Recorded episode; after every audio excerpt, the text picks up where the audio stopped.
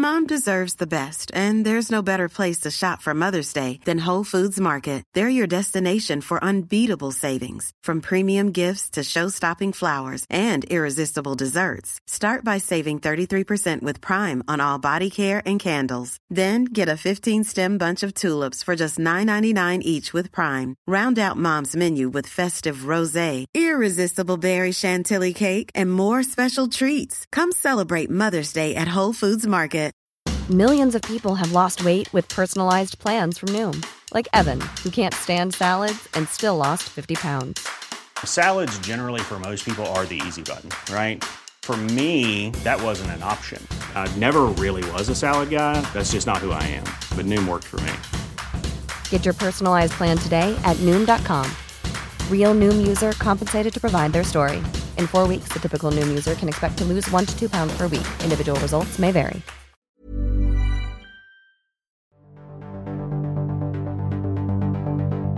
The National Gallery seeks an architect to rethink the Sainsbury wing. New York's Highline team chosen for the Camden Highline, a 25 metre tall mound proposed for Marble Arch, and the extraordinary job advert for Thomas Heatherwick's new personal assistant. My name's Merlin Fulcher. I'm an architectural journalist, and I'm going to be bringing you a review of this week's big stories of architecture in London. This week, I'm joined by Catherine Slessor, first female art editor of the Architectural Review, contributing editor to the Architects Journal, uh, awarded an MBE for services to architectural journalism. Kathy knows everybody and everything. It's an immense honour to have you on the show this evening. How are things? Uh, thank you, Merlin. I'm great. Uh, I'm, thank you for having me. It's a pleasure to be here. The big story this week is to do with the National Gallery searching for an architecture team to rethink the Grade 1 listed Sainsbury wing. It's an extraordinary building with an extraordinary history. Kathy, perhaps you could you could shed some light on what this building is. Well, um, it comes on the back of a rather spicy debacle uh, in the early 80s, which was characterised as a tussle for the national soul of British architecture. Um, but this originally uh, emerged from a sort of more pragmatic requirement of um, the National Gallery making space for its collection. So, 1982, this competition was held to find a suitable architect, and it was an open competition. So they had hundreds of entries. You know, it was like the X Factor auditions when you get thousands of people queuing up in car parks. Uh, every architect from Land's End to John O'Groats um, thought if they won this competition, their name would be in lights and they'd be sort of, you know, famous ever after. Uh, from this avalanche of entries, they had a shortlist of six schemes, including a high tech proposed by Richard Rogers, who was the sort of the hot ticket architect at the time because he just finished the Pompidou Centre in Paris, and his scheme it was all very proto-industrial, bristling with funnels and satellites, and hoiked up the galleries in this big metal box um, above the ground, sort of freed up the ground for um, a public plaza. And his was by far the most radical, and all the schemes, all six schemes, were put on public display at the National Gallery, and the public were allowed to vote on them, which seems like an astonishingly generous act of democracy at the time, letting the public choose this, the, you know, the building, choose the architect. And I was working in London at the time. I was a sort of lowly architectural assistant in my year out, and I remember the competition. I remember the exhibition. I remember going to the exhibition, and I remember voting for Richard Rogers because I was a high tech groupie. Um, but it didn't win. Um, the design that won the public vote was by a firm called Ahrends, Burton and Koralek. And ABK were a sort of respectable, middle of the road modernists, nothing fighting the horses. And they won, everything was chugging on, it was being worked up, put in for planning. And then, of course, in 1984, um, His Royal Highness the Prince of Wales decided to stick his oar in and he was speaking at this dinner to mark the 150th anniversary of the Royal Institute of British Architects. And he described the AB scheme as a monstrous carbuncle on the face of a much loved and elegant friend. And of course, the friend was uh, the rather dreadful original National Gallery building designed by William Wilkins, um, which itself is not a good building. Um, King William IV described it as a nasty little pokey hole, Thackeray, the novelist, called it a little gin shop of a building. And The distinguished architectural historian Sir John Summerson compared uh, its arrangement of a dome, a sort of a dome in the centre, and two tiny turrets on its roof line, to the clock and vases on a mantelpiece, only less useful. Anyway, so Prince Charles's after dinner remark effectively torpedoed the ABK scheme, which was then refused planning permission, and it also effectively torpedoed ABK, who lost work because of it and never really recovered. So thanks for that, Prince Charles. So after this, everyone retreated for a bit to lick their wounds until a year later, 1985. Sainsbury family gave the National Gallery £50 million, and this changed the game because the previous competition in 1982 had to include uh, commercial offices as well as public gallery space in order to generate income. But thanks to the Sainsbury's largesse, it became possible to devote the extension entirely to the gallery um, without the need for offices. Limited competition was held rather than everybody being able to enter. And it was won by the American husband and wife team of Robert Venturi and Denise Scott Brown, pioneers of postmodernism, with the building that you see today. Uh, and it sort of riffs off the Wilkins building in a slightly playful way. Um, the elevation was designed to resemble this kind of neoclassical stone curtain being pulled back. All very clever and self regarding, but it's by no means their best work. And they had to tread very carefully because they're actually stepping into this huge cultural and architectural minefield. But the galleries inside are actually quite good in their way because the spaces kind of relate to the painting, so it's not a complete disaster. I mean, just as a um, a self-declared high-tech groupie, what what was that uh, monstrous carbuncle speech like at the time? Was it was it a really big deal? I mean, did it change everything?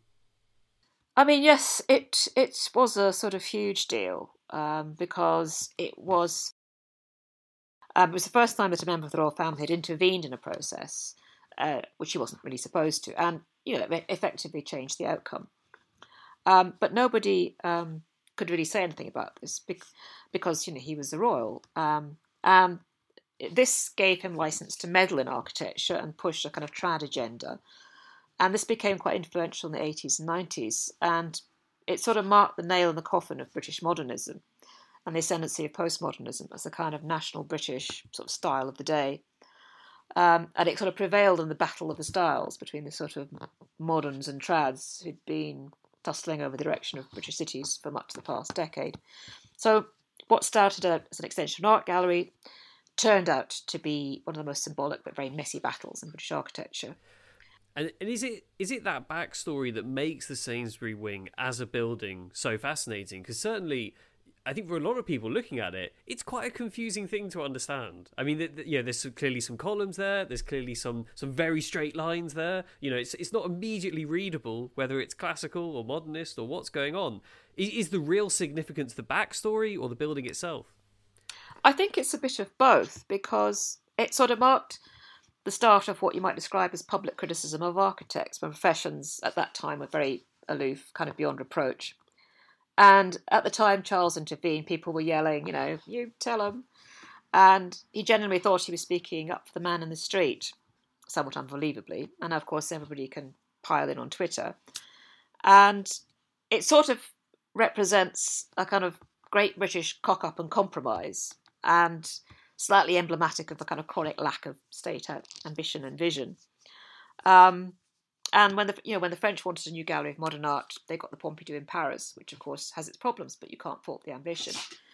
And architecturally, as I've said, it's not Venturi and Scott Brown's best work. It's very derivative from other projects, and I think it was Rowan Moore, the architectural critic, who famously called it a picturesque piece of slime, which is delicious but perhaps a tad unfair. And and um, and certainly, uh, what you're saying about the way that this building created wider discourse around architecture. What's so fascinating now is that the current brief, the current brief is it's it's not explosive. It's not necessarily the sort of thing that is going to create a headline-grabbing front page discourse around buildings. It's actually quite subtle. And is is this really what we're seeing here? Is basically a bit of conservation architecture, a bit of appreciation for 20th century buildings. Is, is, is this a completely different kettle of fish, so to speak? Yes, but what strikes me, as you say, is the brief is, is quite low key compared with the fireworks and controversy around the 1982 competition. Um, and I don't think we're going to get anything like a sort of headline hitting here in terms of you know architectural response. I mean, they want a new research wing, which seems sort of inherently unspectacular as a building type. And the things that will be more publicly visible, they want to remodel the entrance, um, because the problem that they have, along with many other high-profile museums and galleries, is that with the increased possibility of terrorist attacks, is that you have to have your bag searched on entry, which sounds like a simple thing, but is actually a, logistical nightmare. So if you look at the British Museum, which used to get something like 5,000 visitors a day, used to be able to walk straight in. Um, in fact, you used to be able to cut through the British Museum from Great Russell Street to Montague Place. Now you have what can only be described as a tent from the Great British Bake Off or a wedding marquee in the forecourt. So you get your bags searched there and people have to queue. So you get these long, straggly queues, miserable in the rain. It can take 15, 20 minutes. And this is your prelude to your encounter with the nation's cultural treasures. So the National Gallery has the same problem. Now you can only go in via the Sainsbury wing, and in this case there's no bake-off tent, but there are long straggly queues, and although queuing is an English pastime, it's a bit miserable and not the image you want to project as sort of national repository of cultural treasures. So the brief, which sort of keeps referring to this idea of a world-class welcome, whatever that is, is really about trying to unpick and sort this out, which is a skill in itself. So what, if anything, it says about British architecture is that times change, requirements change, buildings need to be able to adapt, which is always interesting in itself. Absolutely. And so it seems like, uh, obviously, in the past, this was associated with the kind of Style Wars, headline grabbing stuff, but really, this is much more about getting the right team for the right job. And obviously, this is a design competition, and you're one of the most knowledgeable and well connected people in architecture. So, who do you think is going to be in the runnings to win this one?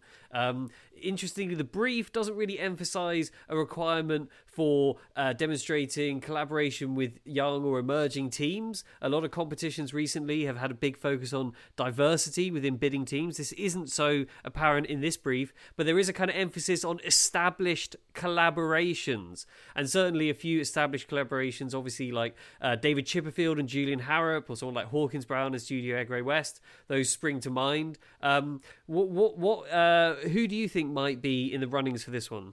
I mean, I think ideally it should be a small and medium sized practice, and maybe even a younger practice who know about working with and around existing buildings, who know their history, know about materials, know actually how to build. You'd be surprised how many architects don't know how to build, how to make most of space and compromise unpromising situations, be clever, sensitive, kind of let things speak for themselves. Um, it's not about being a prima donna, it's about understanding the problems and devising a solution which won't date and look naff in five or ten years' time. Fantastic. Well, obviously, on the theme of competitions, that brings us on to our next big story of the week. What we have here is it's to do with a US led team winning the competition for the Camden Highline. So, James Corner Field Operations, uh, the main team behind the New York Highline, has been chosen following a big, big, big architecture competition to design the Camden Highline here in London.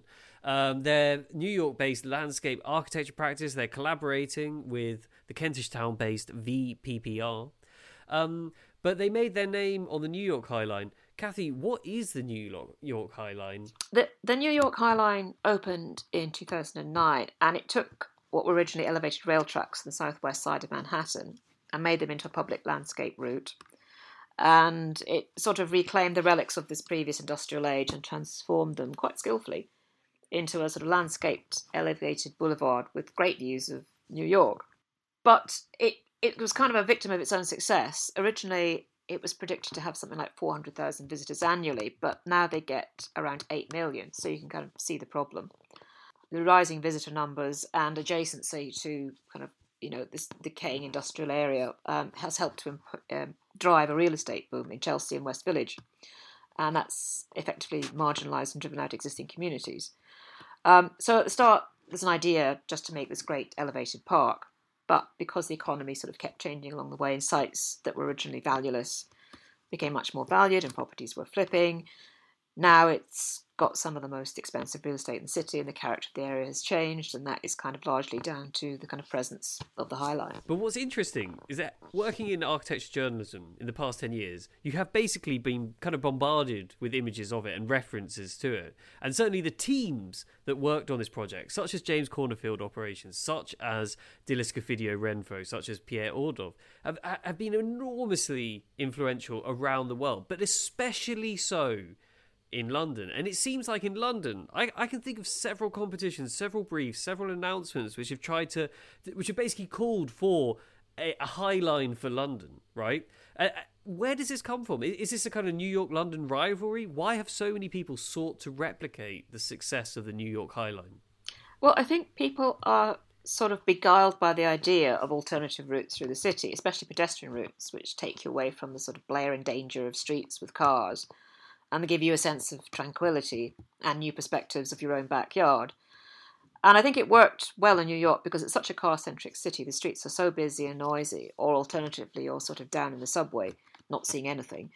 So to be able to get out and experience something genuinely different above the cars, looking at New York on a plate, as it were, is obviously very exciting. So the Camden High Line, what is it? It's described as a £35 million raised linear park uh, it will feature seating areas, cafes, arts and cultural interventions, and spaces for charitable activities. It's planned to open in phases from 2024.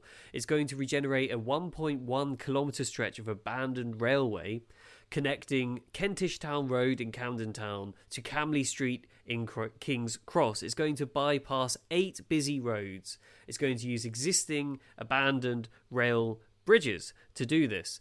Um, I mean, it sounds pretty extraordinary. I'd love to have something like this near where I live. As a Camden resident, uh, what do you think? Is it something that you'll be using? Will it be a big success?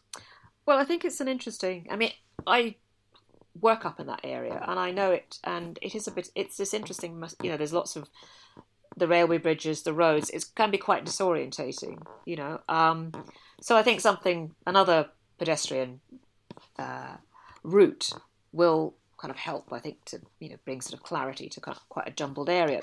And obviously, I wish anything well that prioritises the pedestrian experience over the imperative to drive. But in some ways, I'm not quite sure whether this will have the same impact as the New York High Line. Uh, for a start, it will be quite different in scale when you think of the scale of Camden compared with Manhattan. And looking at the proposed trajectory, um, it's just going to be running parallel with the existing overground. So why would you walk rather than take the train? And with all due respect to Camden, it's a slightly grungy urban panorama, unlike New York and its skyscrapers. And also, in a way, London has its own secret walking routes, and I'm thinking in particular of the pedestrian paths along the canal network, which again offer this different perspective of the city, a kind of low line, if you like. And in Camden, the canal is also already a well used route. It takes you down to King's Cross or west to Regent's Park without the sort of inconvenience of trains rattling past you and it's genuinely public. You know, you meet all sorts of people and things along the canal. So at this stage, I have to say, I'm not sure how successful this is going to be. So obviously, we're discussing the architecture competition and the appointment of the team led by James Corner Field uh, to win this competition. Now, obviously, I, am an architecture journalist, so I write a lot about. Sorry, I'm doing scratch. I'm a competitions editor for the Architects Journal, so I write a lot about architecture competitions and I follow obviously the competitions, but also who wins them as well. And I think it's pretty remarkable how much teams involved with the original New York High Line have been involved in other projects around the world. Now, Diller Scofidio Renfro.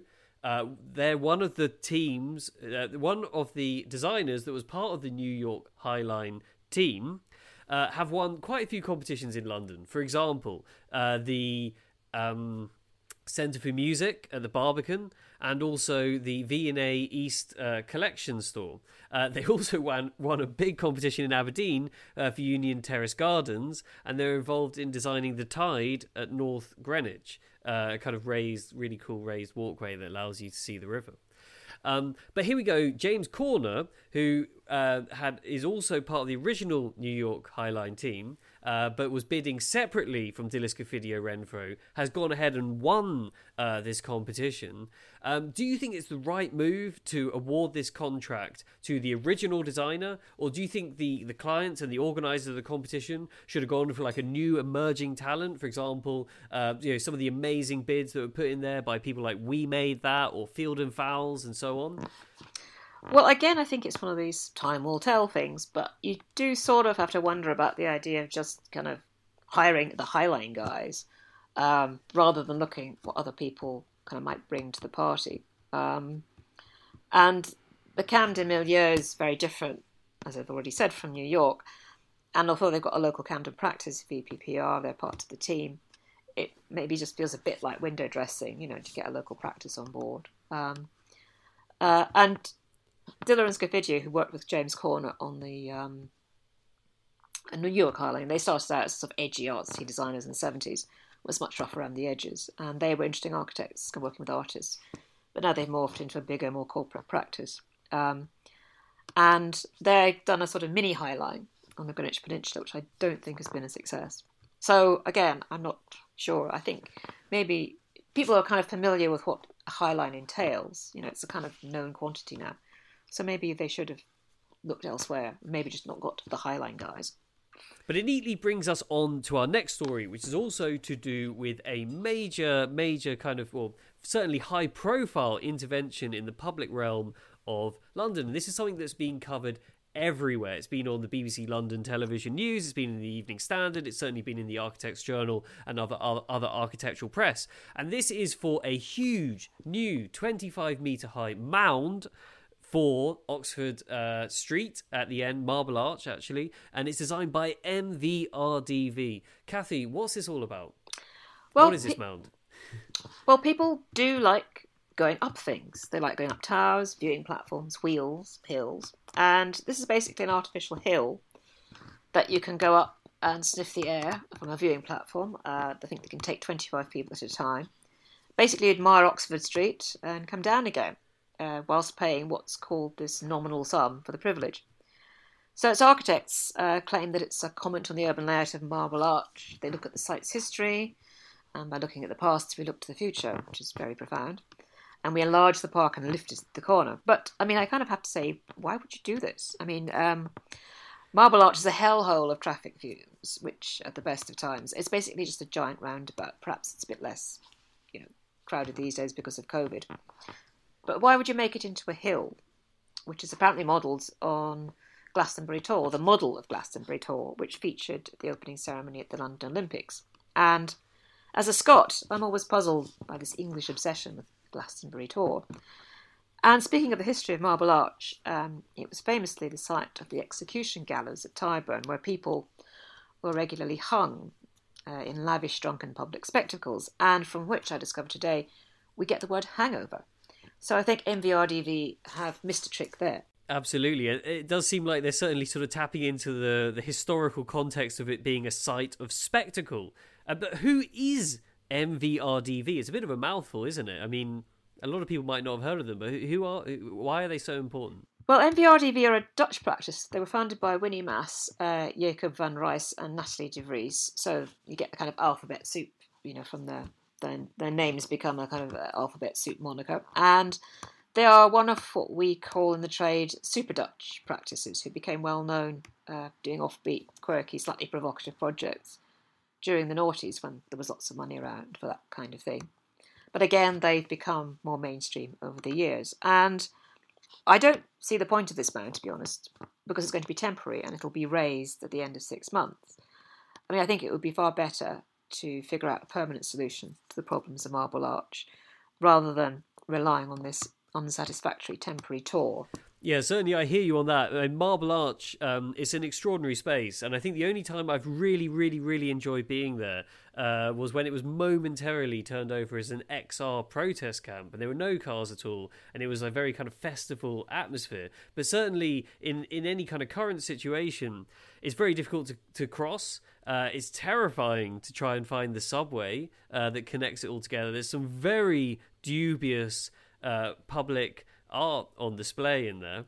Just this idea of getting cultural events taking place outdoors, I think certainly that's going to be uh, very popular this summer. I think anything taking place in the open air will be mobbed because people are going slightly crazy with lockdown.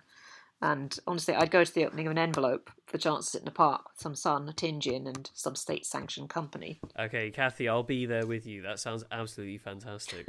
okay, it brings us on to our next big story of the week. Thomas Heatherwick's new personal assistant, a job that was posted on Dezeen Jobs. Uh, it very quickly went viral on Twitter, and you can read about it in the AJ's Astragal column. I'm just going to read you uh, a little bit of this job description because it really explains what is so extraordinary about it. So, number one on the very long list of things that this new personal assistant will be required to do is moving Thomas between meetings and making sure he's always on time. The list goes on coordinating and setting up internal design reviews, monitoring Thomas's inbox for personal emails, updating his contact database, daily travel packs and planning. What is that? A kind of pack lunch or something? Assisting with children's schedules when required, managing Thomas's personal appointments and weekends. Brilliant. Um, organizing Thomas's holidays and travel plans ad hoc tasks that Thomas may require, such as vehicle maintenance, going to the tailor, making a fancy dress costume. Kathy, what's this all about? What's what's all this? What, why is this such a sensation? Oh dear. Well, I think it's Schadenfreude, to be honest. Um, it, the reason for it's everyone sort of enjoying this deliciously terrible and too much information advert. Um, because I'm afraid poor old Thomas Heatherwick's become a bit of a whipping boy amongst the architectural fraternity um, because his his whimsical design creations, which are not to everyone's taste, and also the fact that he might have started out small and engaging, but has come to represent a kind of crass neoliberal trophy architecture that you plonk on site to zhuzh up the evisceration of the inner city. And I'm thinking of the vessel at Hudson Yards in New York, which is a preposterous piece of architecture, and the equally preposterous peeling roofs at Coal Drops Yard at King's Cross, and of course, let's not forget the spectacular failure of the Garden Bridge. So I suppose it's rather delicious when something like this also preposterous job advert happens because it speaks volumes about Heatherwick and the demands he makes on his staff, and you know he really is as you know bad as his buildings. Absolutely, I hear you. So what? So possibly it's a bit of an overreaction. It possibly uh, embeds some of our kind of conclusions about Thomas, especially when it uh, he's so strongly associated with controversial projects like the Garden Bridge, uh, for example. Uh, but Kathy, I mean, you've known and worked alongside some of the big celebrity superstars of architecture and architecture media, um, certainly in the United Kingdom, certainly around the world. I mean, is Thomas Heatherwick a kind of special exception because he's celebrity, or are they all really like this? Are they all really needing a kind of super mini me to do the job for them? Uh, I'm afraid that possi- probably yes. There's a definite touch of Heatherwickery in most high-profile architects who tend to be demanding and used to getting what they want. Um, there's a legendary uh, anecdote about Zaha Hadid. Someone was on the way to a job interview, and as they sort of reached the office, a computer came flying out the window, lobbed by Zaha herself. Um, but apart from Zaha, it's still who's no longer with us, I'm afraid, sadly. It's still a very white male dominated profession, and men, I'm afraid, tend to get off on power trips and bullying, and you know. Um, but to use a Mad Men analogy, uh, everyone thinks they're Don Draper when in fact they're more like Pete Campbell.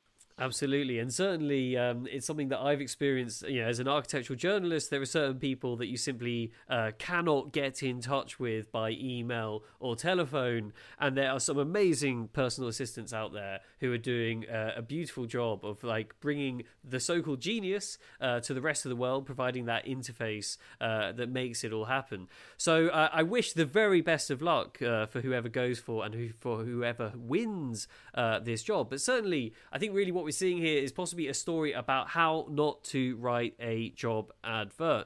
And uh, on the topic of job adverts, I can tell you one that is very well written, and that is the big, big, big job advert of this month and this week. It is for the new Open City digital content creator. This is a fantastic role, not least because you will get to work alongside me on this show, The Lundown, but also on the Open City podcast, also on our Open City On Demand audio tours, and also on our amazing 360 degree live video cycle tours. Uh, this is fantastic stuff, and it's a fantastic team that we're all immensely proud to be part of. So, this is a job advert which is open for applications until the 1st of March. But while we're on the topic of job adverts, uh, we are lucky to have Catherine Slessor. Catherine Slessor, who was awarded an MBE for services to architectural journalism, somebody who knows more about careers in media than many other people. How did you? How did your career in architecture start out?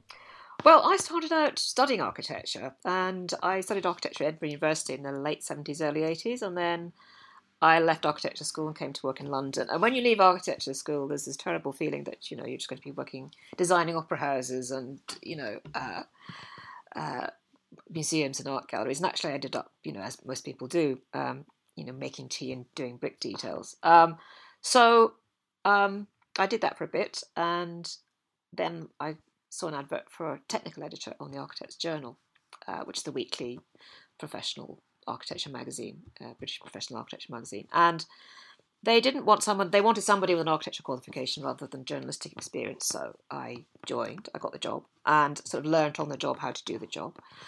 And there's an idea that you could um, go back into practice after spending some time on the magazine. And I rather liked the life of a journalist rather than the life of an architect.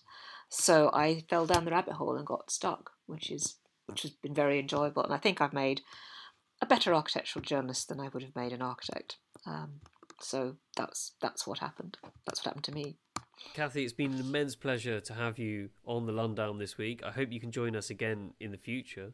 Um, where can people listening uh, read a few more of your articles and find out more about what you're up to? Well, I'm still writing for the Architects Journal and I'm still writing for the Architectural Review. So, um, you know, you can see my work uh, on their websites if you don't subscribe to the magazines. And I'm also on Twitter. Fantastic. Thanks once again. Look forward to reading more. Pleasure. Thank you for having me.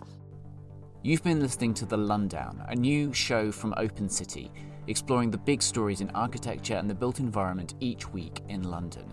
You can tweet at the show using the hashtag Lundown, LNDDWN, or at Open City London. We want to hear what you think, what you want us to be discussing in the show next week. Open City is a charity dedicated to making London more open, accessible, and equitable.